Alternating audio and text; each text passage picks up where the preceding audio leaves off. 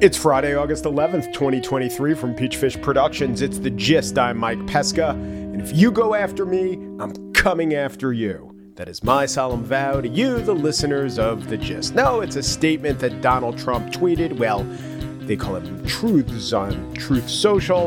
And that his lawyer said, no, that's just classic political speech.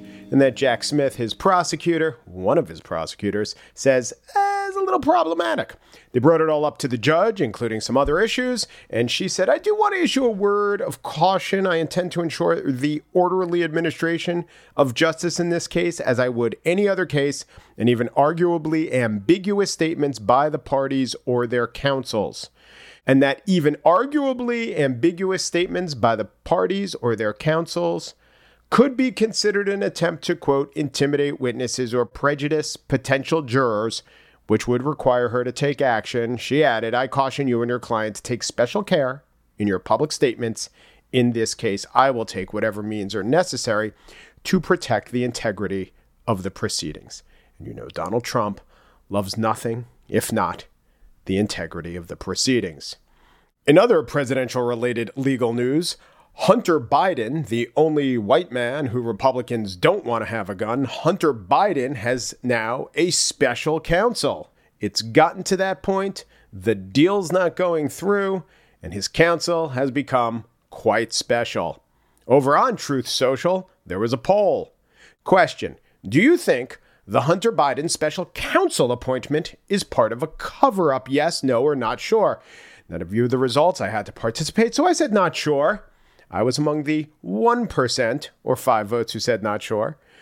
There are four votes or 1% who said no. And somehow on Truth Social, 784 or 99% of the votes do in fact think that the Hunter Biden special counsel is part of a cover up. Now, we're not sure what the general consensus is on Truth Social about what the judge just said to Trump. I'm not even sure in the mainstream media because the New York Times played it as Judge limits Trump's ability to share Jan 6th evidence. During a 90 minute hearing in Washington, Judge Tanya Chutkan also warned the former president against any attempt to intimidate witnesses or prejudice potential jurors. The Wall Street Journal headline that one Judge calls for limits on Trump's speech rights in January 6th case. Former president won't get special treatment, judge says at Washington hearing over imposition of protective order. Actually, the head and the subhead seem a little bit in conflict. So, what is it? Is Trump getting the old screw job, or did Jack Smith lose? Both are very attractive to the Truth Social crowd. And in fact, the main purveyors of truths on Truth Social are clashing, developing. Obama judge Tanya Chutkan to gag Trump in middle of presidential campaign, says Gateway Pundit. But justthenews.com, another popular purveyor of quote unquote truth, says judge sides with Trump on protective order, handing Jack Smith an early defeat. I suppose he'll be gagged in the sense that the tweets or postings on Truth Social are truths. He'll be free, in fact, to pursue his constitutionally protected right to say any old thing, including admissions of wrongdoing and the never ending diatribe of disqualifying arguments that, if they don't land him in the big house, will at least hopefully keep him out of the White House. On the show today, how the Barbie movie actually gets it pretty much right when it comes to Mattel's corporate governance, but also kind of wrong when it nods to gay boys only via a Ken doll with a cock ring. But first, Dylan Marron is a host of the podcast series Conversations with People Who Hate Me.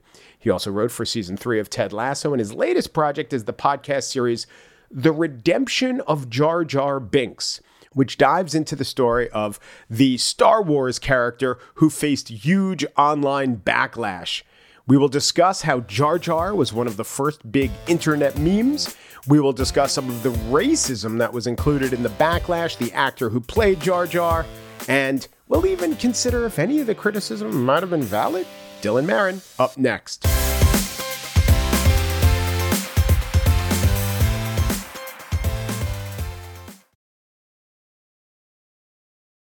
Oh, muy, muy, I love you. You almost got us killed. Are you brainless?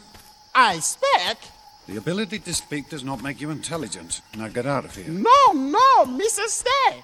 Mr. called Jar Jar Binks. Mr. Your humble servant. That won't be necessary. Oh, but it is. Tis demanded by the gods, it is. So, for the uninitiated, or newbies, as they're sometimes called, especially when dealing with things like science fiction or the internet, we have Jar Jar Binks, a seminal figure in the history of Star Wars movies and the history of people hating fictional characters.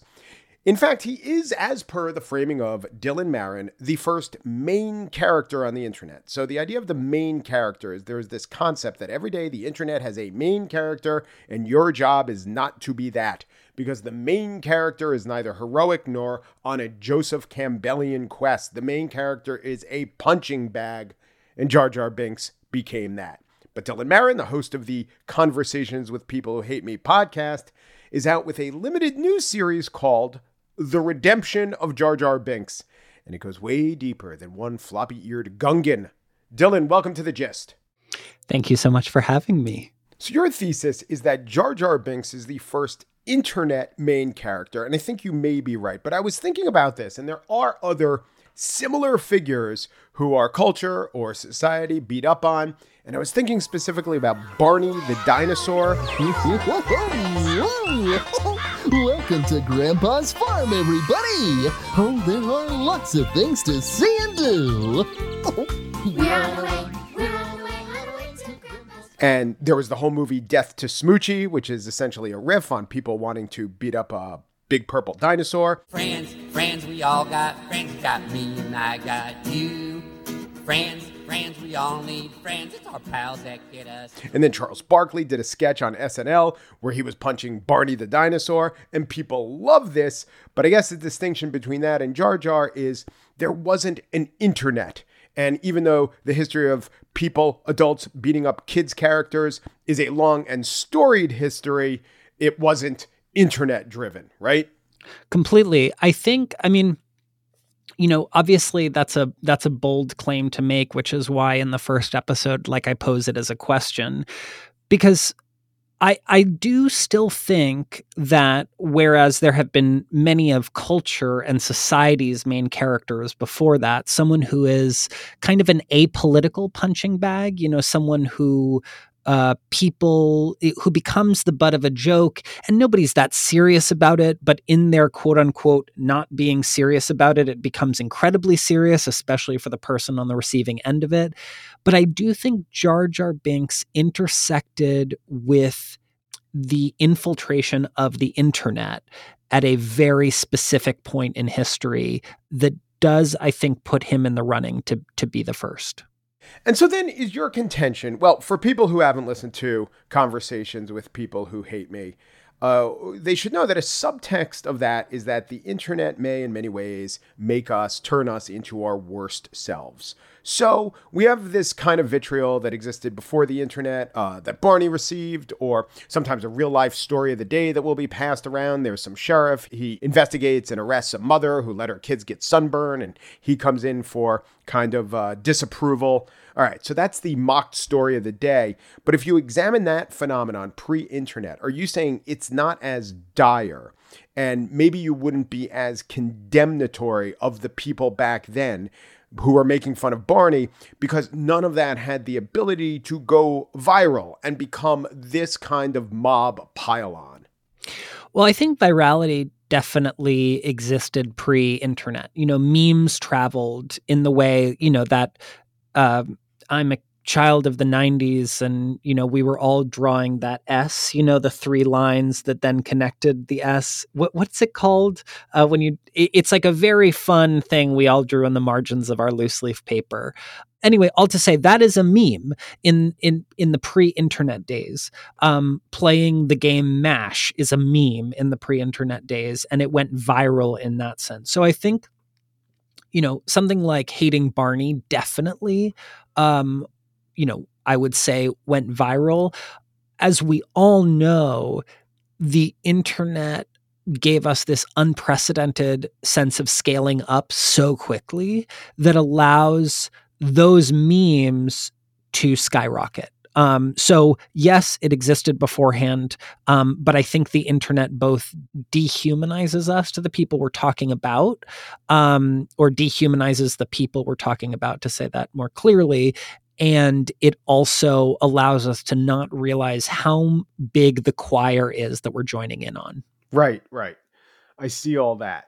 The other Jar Jar specific point, and you get to it a little bit, is that there are many reasons to validly criticize Jar Mm-hmm. Jar. Uh, and then you talk about, and I'm going to talk about it with you, one or two reasons that you actually subscribe to. But there is an overall reason that Jar Jar became the symbol, the synecdoche of the failure of the Phantom hmm. Menace. It was just poor storytelling. And the very first guy that you interview, a guy who slept online to see it and then didn't like the movie and then blamed himself for not liking the movie. That is because the movie was extremely flawed and poor storytelling. But it comes out in a way, if the special effects were off, people could point to that. So, what seemed off? Something seemed off about the movie. It didn't give people the magical feeling that the earlier movies did. And the one really discordant um, figure within the movie, the one that seemed very, very much out of place, was Jar Jar. So, Jar Jar becomes the symbol for the thing they can't admit to themselves, which is George Lucas has lost it. And they made a bad movie. It just becomes Jar Jar is the bad thing in this movie. Well, I also think nostalgia is playing a huge factor in this. Um, right. And that and that informs I don't know if it was in the show, but the whole you stole my childhood meme. A lot of people certainly felt um, that, you know, Jar Jar quote unquote ruined their childhood. Um, I I do think that like nostalgia is this drug, right? Where we where we view the past through these road, rose-colored glasses, and it was so interesting. You know, the overall tenor of the criticism uh, that was coming from the camp of people who said Jar Jar was annoying is that they were saying, I have loved this movie since I was a kid. Jar Jar turned this into a kid's movie without necessarily realizing what they just said, which is like, oh, well, that's so interesting because the movie was also made for you 15 years ago, the you of 15 years ago. And so I do think that like nostalgia I think specifically in this story, nostalgia played such a huge um, role. Um, I also think it's okay if someone doesn't like a character. It's okay if something doesn't work. But I think to your point, and you, use the perfect word, I think Jar Jar definitely became a synecdoche for what people saw as um, the faults of a movie that they had waited for years for, and also given the fact that the internet was at such a tipping point of so many newbies coming into the internet, I wonder if it was also a synecdoche for that. You know, that Jar Jar represented the new, the change, the um, letting new people into this fan community that some people did not want young new people coming into. Oh, so you mean the uh, 30 something year old people who waited online did not want something that worked for the uh, 14 year old, as maybe when they were 14, the Ewoks worked for them? I wonder, and I- I'm also. It's so funny when when I'm talking about it worked for them as kids. You know, so many people who I talked to, both on the record and off the record, but also all of the comments we read from the Wayback Machine, when they're talking about Star Wars coming out for them as kids, they're, the ages they're citing are actually even younger. We're talking like single digits, like four to nine. Um, so yeah, I, I think so. And interestingly, we're actually seeing something interesting now, which is which is the kids who grew up with Jar Jar and loved Jar Jar, had the Jar Jar action figure, weren't online to voice their love of this character, are now voicing their love for this character. And that's nice, but I have to go back to the idea. I'm sure you've seen these videos that it was such poor storytelling and that the characters, none of the characters, uh, represented anything or had character traits beyond what their actual goal or actions in the movie were. So I, I don't know if you've seen any of this analysis, but why did people love Han Solo? Give me three character traits about Han Solo. He was a rogue, he was dashing, he was sarcastic. All right, now give me three character traits about Anakin Skywalker. Character traits. It's, it's much harder. Even the comic relief in the first movie, the droids, oh, R2D2 was puckish, right? Almost literally. And C3PO was stuffy. All right, what was Jar Jar Binks? Um, you know, Goofy, literally, as you point out, Goofy from Walt Disney, a, re- a rehash of Goofy, just much worse characters and much worse storytelling. Yeah, and and not to um kind of play a caricature of myself and play the uh saintly diplomat here, but I I do just want to say and I'm I haven't been in touch with George Lucas during the course of this show, you know, like I I didn't interview him, um didn't communicate with him. Um so I don't know him. Um but what I can say is that I do think that the pressure of bringing back this thing that means so much to so many people must have been so great. And i also believe you know he he was the creator the architect of at least we can say one of the biggest movie franchises of all time. And that i think george lucas had this impossible task of living up to what so many people saw as like perfect movies, especially Empire Strikes Back. You know, I I wonder if there was anything he could have done that w- that would have adequately satisfied such a massive fan base. I think I think that is an artist's dilemma when something gets so big that it starts to mean something to people that you are not in control over anymore. Yeah. So on the show, you talk about why Jar Jar could very conceivably be seen as a modern example of minstrelsy. Although, since Star Wars is set in a galaxy a long time ago, and the prequels were even before that, maybe not modern, you know, way, way in the past version of minstrelsy. And maybe at this point in my interview, Corey will drop in Jar Jar saying anything, and anyone who doesn't know what Jar Jar sounds like will say, okay, you don't need to explain it any further. Annie! You're not gonna believe it! Misa all sparkly glowy. Now we're gonna have all the time to spend together. I love you, Annie! Yeah! Ah! Annie, yeah! You talk to experts who trace Jar Jar back to Goofy, who he was based on. And Goofy, the Disney character Goofy, was the original animator, talked about him being a uh, black child. And so the line is there. And intentional or unintentional, a decent case can be made that what we were seeing in Jar Jar was an example of minstrelsy. You complicate things a bit to your credit by talking to the actor who himself is uh, a black guy who's it takes very seriously his identity, uh, representation, and explained how some of the accent that he did, which was his own creation, not prompted by anyone, was just how he talked to his cousins, his young cousins, to make them laugh. So it's all brilliant and complicated, but you come down on the place that that part of the criticism is legitimate, or at least is one that you agree with, right? I don't want to misstate your views. No, you're not putting words in my mouth. You know, um, to be totally honest, I feel too close to the story to even have an opinion. And I, I hope you know I'm not trying to back out of this question. I, I just want to answer it as honestly as possible. It's just I I do feel so close to it, so close to the point where when even you know the uh, racial stereotype is identified, I quickly jump to wanting to say how it is so clear to me that this wasn't intended. Um, at least in the interviews that I've conducted and the research I've right. done. As for if I agree on it, you know, this is a tricky question, and I want to answer this both as honestly as possible and respectfully as possible. I think because I'm coming from a very socially progressive perspective on this. And I have in fact made work about representation on screen quite a lot. I mean, I mean the thing that essentially launched my digital career was a, a, video series called Every Single Word that edited popular movies down to only the words spoken by people of color. Like I, I care about this stuff quite a lot. And I have written essays, made similar takes about representation. I think to me, and I say this in the show, but it is very easy for me to distance myself from people who made a Jar Jar hate website with images of Jar Jar's severed head. It's a lot harder to do that when people who I agree with ideologically are expressing these takes that are founded in things that I study and think about and read about and care about.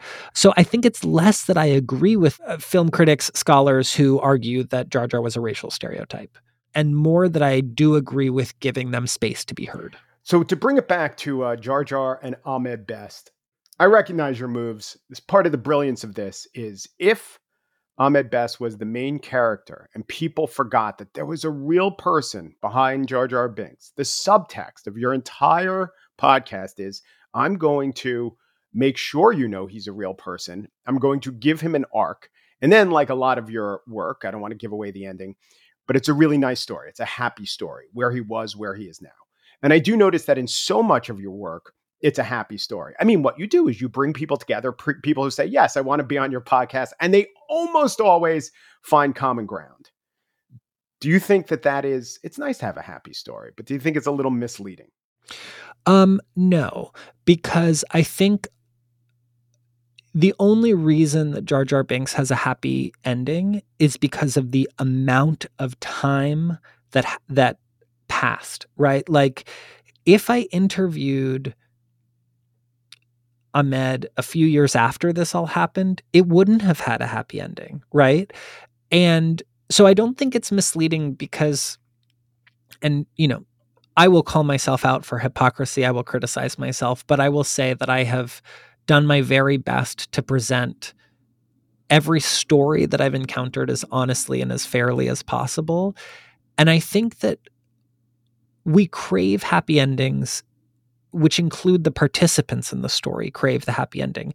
I will also say that there are a number of conversations with people who hate me episodes that don't end well, that end with, you know, the people being like, this sucked. And the only reason it's out is that they both gave permission for it to be released. You know, oh, like okay. So it's a skewed sample. So the ones yeah, and really well, that's that's it. a thing. I just like the guys on cops who say, "No, you can't have my. I'm not signing the release, Right. so you can put me on TV." I never ever thought that I would be compared to the show cops, but here we are. what you gonna do? It's going What on my gonna do when I resume. come for you? Um, I think that, yeah. So I I don't think it's unfair, but I don't think it's unfair because I worked very and my with along with my producers, we worked very hard to make sure that a sense of time was apparent in this. And it's like I mean, in episode five, we go from the year 2000 to the year 2015. You know, like I, we are naturally faced with the limits of time, and y- you can't give people a, a a podcast with a duration of 15 years to listen to. You know, like I I understand that, yeah, even at double speed, right? like, Double speed, then that's seven and a half years. We can't do that. um, but I do think that um, what I hope people take away with this is it it only became a happy ending recently, and what I'm interested in is shortening that time for the happy ending.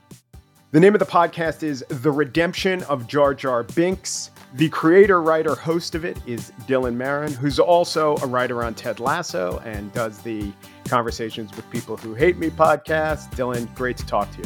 Thanks so much for having me.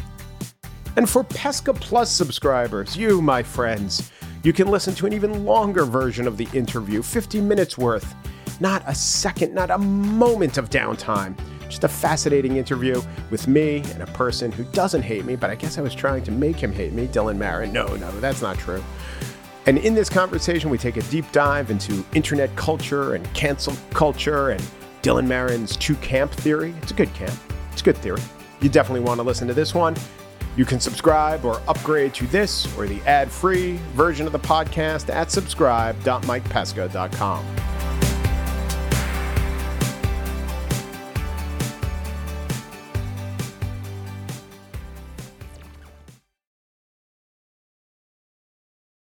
And now the spiel. Barbies made a billion dollars at the box office and given flight to the aspirations of millions of young girls who've absorbed the message of empowerment, especially if you look like Margot Robbie. Or not, there were many other varieties of beautiful Barbies to take inspiration from.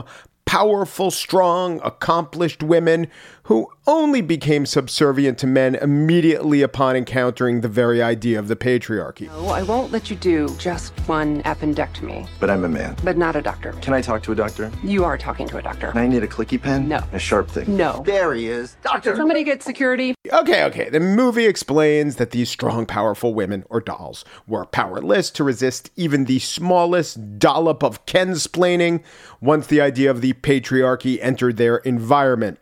It was likened to the indigenous people with European diseases in the 1500s. But if that was one small imperfection of an otherwise, if not life affirming, joyous paean to sisterhood, then a paean to pink, there were a few more, and I wanted to go over a few of them. There was much praise, effusive praise, so now a bit of a roundup of Barbie shade, from the fair to the rebuttable. Good critique. Here's Emily Bazelon on the political gabfest. So the kid in this movie starts off great. She's like this cynical, sassy teenager. She's wearing, I think, painter's pants. She's like not into the whole Barbie dress up scene. Loved her.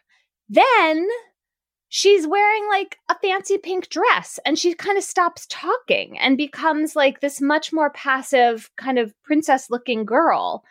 And I know that that happens when she's in Barbie Land, but it was super disappointing to me that she couldn't hang on to her like rebel teenage girl thing.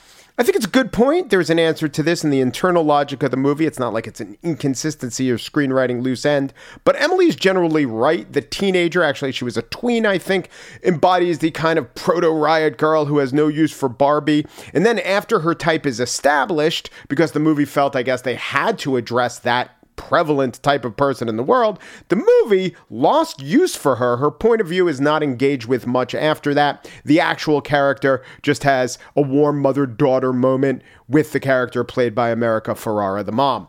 Dan Savage on his Savage Lovecast also made a good point. It's about a minute and a half long. It follows Dan's delight in the presence of Earring Magic Ken, an icon to the gay community, supposedly the best selling Ken doll ever, until Dan Savage himself pointed out to Mattel Brass that this Ken doll accessorized with what very much appeared to be a cock ring. Anyway, As happy as I was to see Earring Magic Ken in the movie, I was sad not to see boys playing with Barbies. Barbie goes into the real world where she encounters kids who played with Barbie when they were younger, and Barbie has to think about the complicated and sometimes conflicting feelings girls have about her. Barbie thought she was empowering little girls, while little girls, once they outgrew their Barbies, saw Barbie differently. I don't think the movie needs to be about gay boys. There's a quick nod to the existence of gay people once Barbie and Ken make it to the real world in the form of some gay guys at the beach ogling Ken. But you know who was left out of this movie? All those gay men out there who played with their sisters' Barbies or their friends' Barbies when they were boys and were made to feel ashamed of themselves. Some were bullied for it, some were forbidden from playing with Barbies, some made the mistake of asking their parents for Barbie dolls for their birthdays or Christmases and got yelled at, shamed, bullied by their own families. And I wanted a glance in their direction, a nod to the little brother of the gay best friend who loved playing with Barbies too. Those boys are more important to Barbie's story. They're more important to Barbie's legacy than Earring Magic Ken. And if I had to choose between seeing one of those boys in this movie and seeing Earring Magic Ken in this movie, I would have picked one of those boys. Bill Maher, who has had Dan on his show many times, was more critical of all aspects of the movie, calling it man hating. I'd say the movie was, you know, more like patriarchy hating or toxic man hating, but it didn't especially go out of the way to articulate what aspects of masculinity weren't toxic or didn't overlap with the patriarchy. That's okay. It didn't have to. Some other movies do that. One could argue many other movies do that. But Bill also argues, I shall quote, spoiler alert, Barbie fights the patriarchy right up to the Mattel board who created her, consisting of 12 white men. The patriarchy. Except there's a Mattel board in real life and it's seven men and five women. Okay, not perfect even, Steven, but not the way the board in the movie, which takes place in 2023, is portrayed. And not really any longer deserving of the word patriarchy. Maher goes on to say, the real Mattel board is a pretty close mirror of the country, where 45% of the 449 board seats filled last year in Fortune 500 companies were women. Truth is, I'm not the one who's out of step. I'm living in the year we're living in. Barbie is fun. I, I enjoyed it, but it is a hashtag zombie lie. The board Bill is talking about is the board of directors. There are different boards within corporations, and boards of directors are usually well paid, high flying leaders in other fields who you invite on your board for the reflected esteem. These board members meet once a year and are paid, at Mattel at least, $300,000 in fees and equity.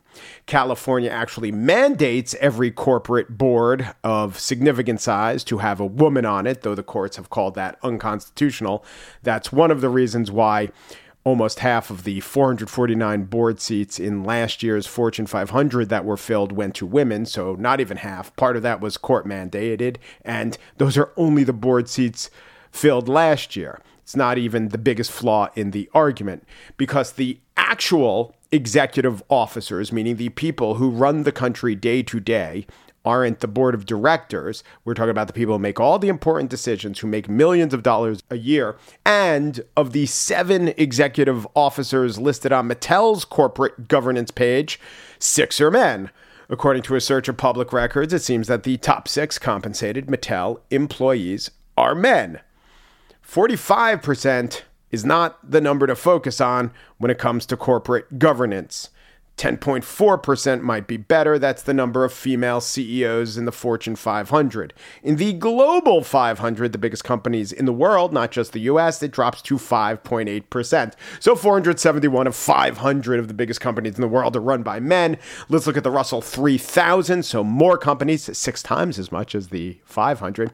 And a total of 186 Russell 3000 companies have female chief executives, 6.2%. Now, the Russell 3000 and other companies have uh, done a survey, and there are more corporate suites being occupied by women. Executives overall, not just the CEOs, are now well over 20%. There's a prediction for parity by the year 2050. But for many reasons, women's progress in the corporate world is slow, much slower than the corporate board stats, which represent the window dressing of the corporate dream house. One more Barbie and Ken fetch. It's from the New Yorker. I've seen this point elsewhere. Quote, by making patriarchy the villain of the story, the movie glides over the decades in which Mattel, the company that makes Barbie, waffled on racial representation. They quote Barbie expert Rob Goldberg, the author of a book on Barbie about to come out, saying, The Barbie world you see in the film is Malibu Barbie from 1971. But in reality, the racial diversity of the Barbie character wasn't there yet. Well, yes, that's true. Barbie introduced a black friend for Barbie, Talking Christie, in 1968, but there were no black Barbies per se until 1980. But the point about how the movie depicts a Barbie world with more racial diversity than was in the actual Barbie world of 1971 should take into account the actual real world and America's diversity in 1971. This happens all the time. You often hear a claim about how there wasn't a black network news anchor until 1983 or how the Supreme Court was all white until 1967. All true. Why? Of course, because America has a racist past, because there were barriers in place to specifically discriminate against black people and to prevent their advancement, but also realize in 1971, the USA was overwhelmingly white. It was 87.7% white, according to the census, with Hispanics making up only 4.4% of the population, and many of them then and still now think of themselves as white. My point is that the Barbie movie makers had a choice. They could show the Malibu Barbie based world under the Malibu Barbie diversification of the year Malibu Barbie was introduced, 1971. Or they could say, wow, that's too white. We're going to update it for today. We're going to show lots of diversification, even if that risks giving the impression that there was much more integration that an American of 1971 would have seen within the Barbie universe. But of course, the choice is easy you have to show diversification. You should show diversity today, especially because the 1971 world as monochrome as it is, would certainly be upsetting to modern American audiences. Part of the reason for that is that modern American audiences are barely 60% white. One reason that the media of 1971 and earlier years wasn't diverse was racism and segregation and writing off minority communities and consumers. But another reason we almost never take into account that the media of the past was more white was because America of the past was more white, overwhelmingly white. In fact, the whiteness of America in 1971 is almost exactly equivalent to the whiteness of Great Britain today. It's hard for Barbie of course, to carry all these burdens, especially in those heels. It's hard for women too, which is a point the movie makes. It's subtle, but it's in there. Still, it was more fun than not, and it was a pleasure to once again engage in a shared cultural gathering with a passionate debate being key to that overall experience.